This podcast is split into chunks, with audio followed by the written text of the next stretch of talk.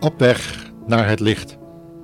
Bijbelstudies over de eindtijd vanuit de Judasbrief. Overdenkingen van de Stichting Adulam in Curaçao.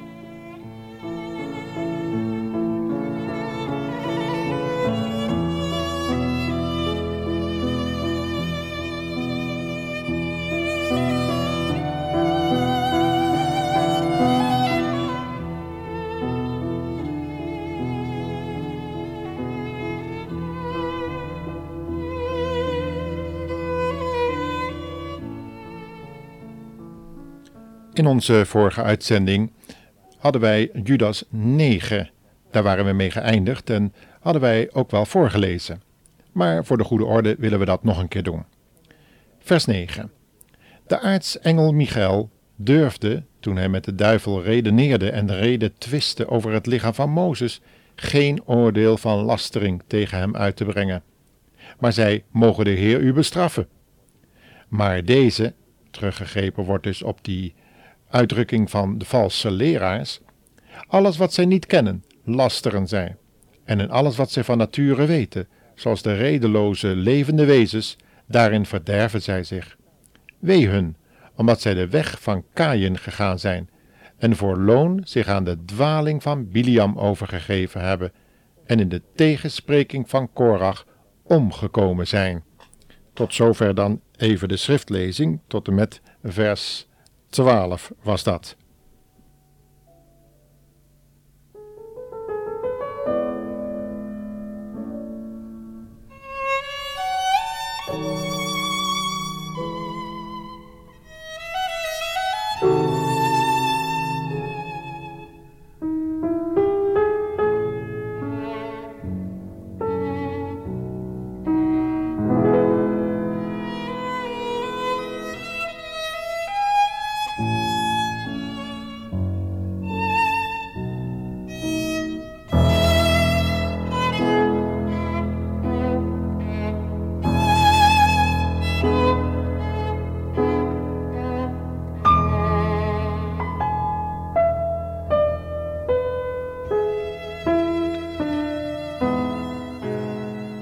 De geschiedenis waaraan hier gerefereerd wordt, is afkomstig uit de Joodse overlevering en bij Judas en zijn lezers bekend.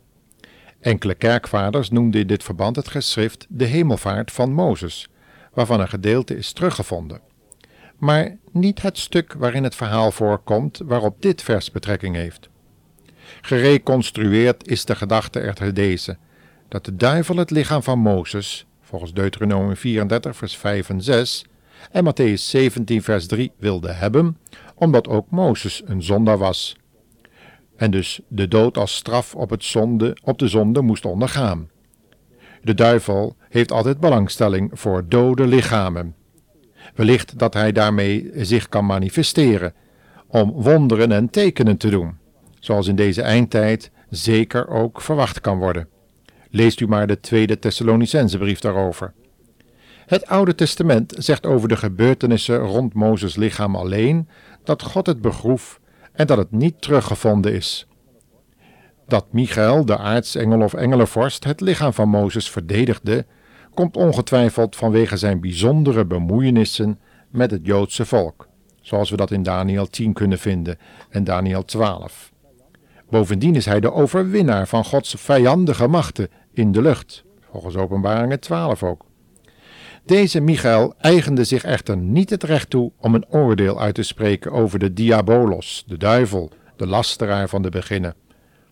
Hoe arrogant en hoogmoedig is het dan wanneer sterfelijke mensen dit wel doen en de heerlijkheden lasteren, zelfs wanneer dat gevallen engelen Gods vijandige machten zijn. Laten we toch voorzichtig zijn, luisteraars, door in de confrontatie met demonen ze niet te lasteren en ze niet tegen ons op te zetten door al te overmoedig met hen om te gaan. Laten we toch heel afhankelijk zijn en achter de Heer Jezus en Zijn kostbare naam wegschuilen, want Hij alleen is in staat in het huis van de sterke binnen te dringen. Michael heeft het oordeel overgelaten aan God. En hij heeft dat met woorden ontleend uit Zacharia 3, vers 2. We kunnen dat daar vinden.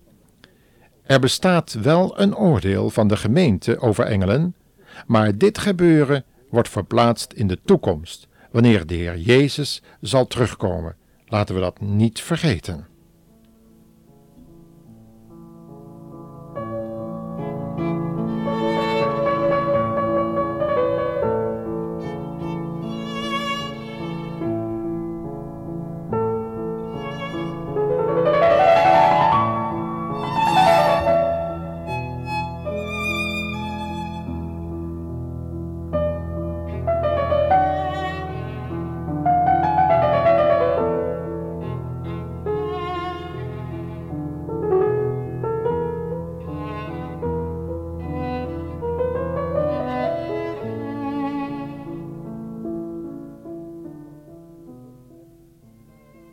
Judas die begint met maar zij, deze echter, in vers 10.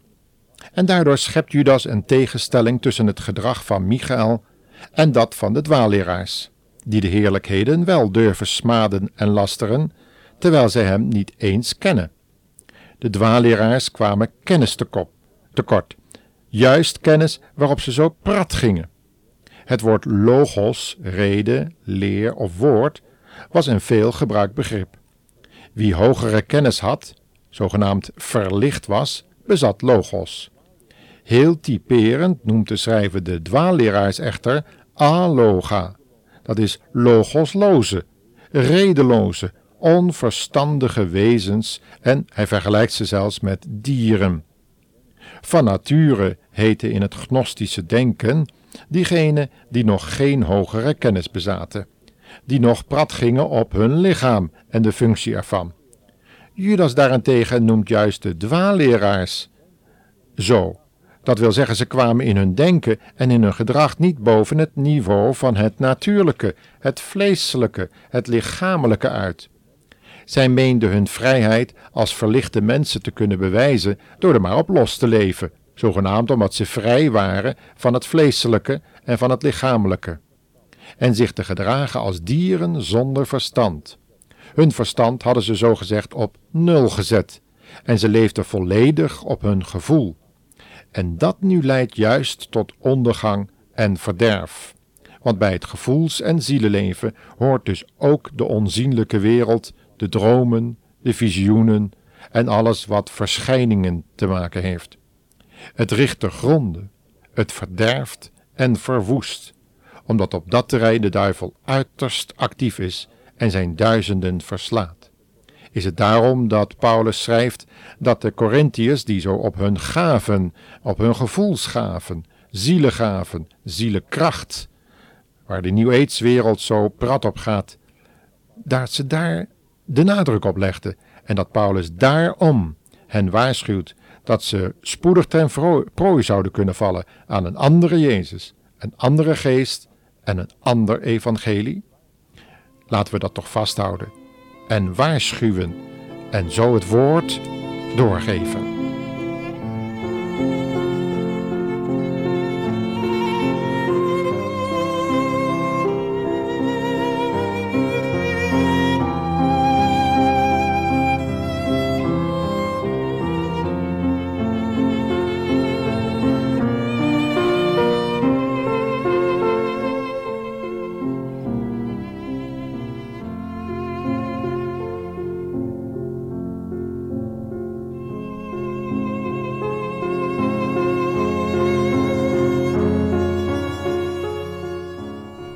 Met drie voorbeelden uit het Oude Testament wordt het wee over de dwaalleraars aangekondigd.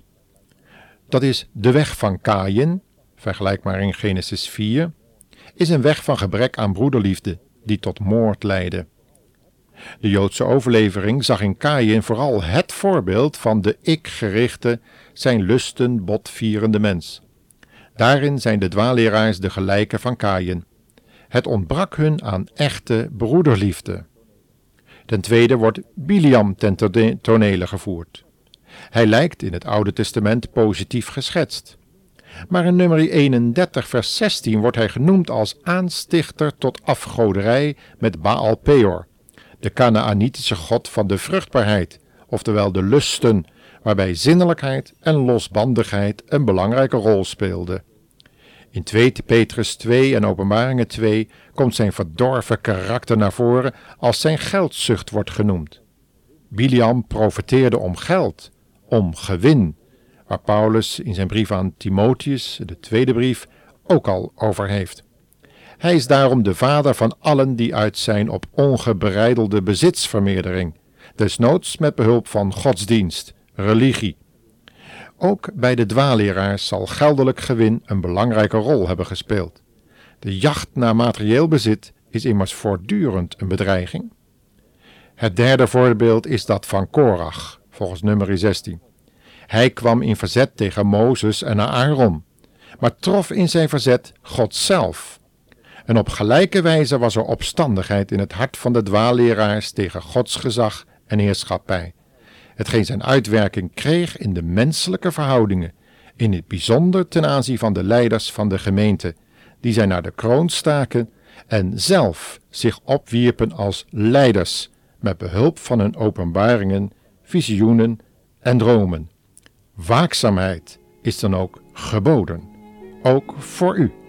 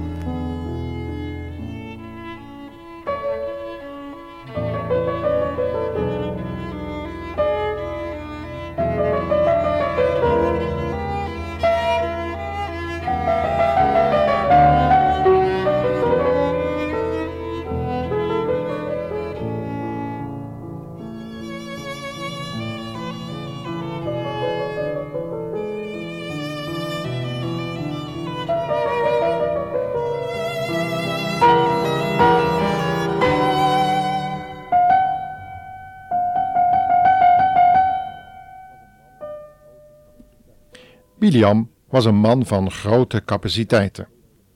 Hij had de hoogste verstandelijke en geestelijke kracht en bekwaamheden, een buitengewone kennis en een grote welsprekendheid.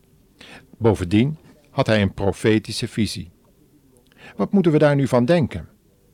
Als we Bilion zo aan het werk zien in de genoemde schriftgedeelte in Numeri, dan krijgen we eerst een nogal positieve indruk.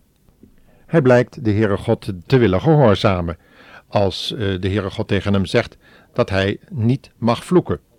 Hij was dus zeer godsdienstig, hoewel zijn godsdienst geen enkel verlangen naar armoede had, zoals bijvoorbeeld bij Franciscus van Assisi. De roem van zijn geestelijke macht was ver doorgedrongen. Balak, die duizend kilometer van hem verwijderd woonde, had van hem gehoord en wilde alles wel betalen om zijn hulp te krijgen maar geleek op een centaur uit de Griekse mythologie, van boven een halfgod, van onder een beest. Het was een verdorven man. Hij kende Israël als het volk van God. Hij wist van de uittocht uit Egypte. Hij wist dat de Heere hun God was. En hoewel het volk niets tegen hem misdaan had, deed hij alles wat hij kon om het te verderven. En daarmee liet hij zich zien als een valse profeet, een machtige profeet, zoals Simon de tovenaar in feite was, en vele mensen achter zich wegtrok en langs de weg van godsdienst en langs de weg van gedoopt willen worden, door Filippus wel te verstaan, nog meer macht naar zich toe wilde trekken, desnoods met behulp van de Heilige Geest. Maar zover laat de Heilige Geest het niet komen. Wij weten dat zowel Biliam als Simon de tovenaar naar het rijk van de demonen werden verwezen en hun lot moesten delen. O, wat is dat een waarschuwing voor ons in deze brief, om ons niet af te geven met valse profetie en dat te ontdekken, te ontmaskeren, zoals alles wat duisternis is, door het licht van Gods geest, door Zijn woord ontmaskerd wordt. Beste luisteraar, wandelt u zelf in het licht? Ga dat bij u vandaag eens na en kom dan tot de Heer Jezus, het licht der wereld, en geef u aan Hem over.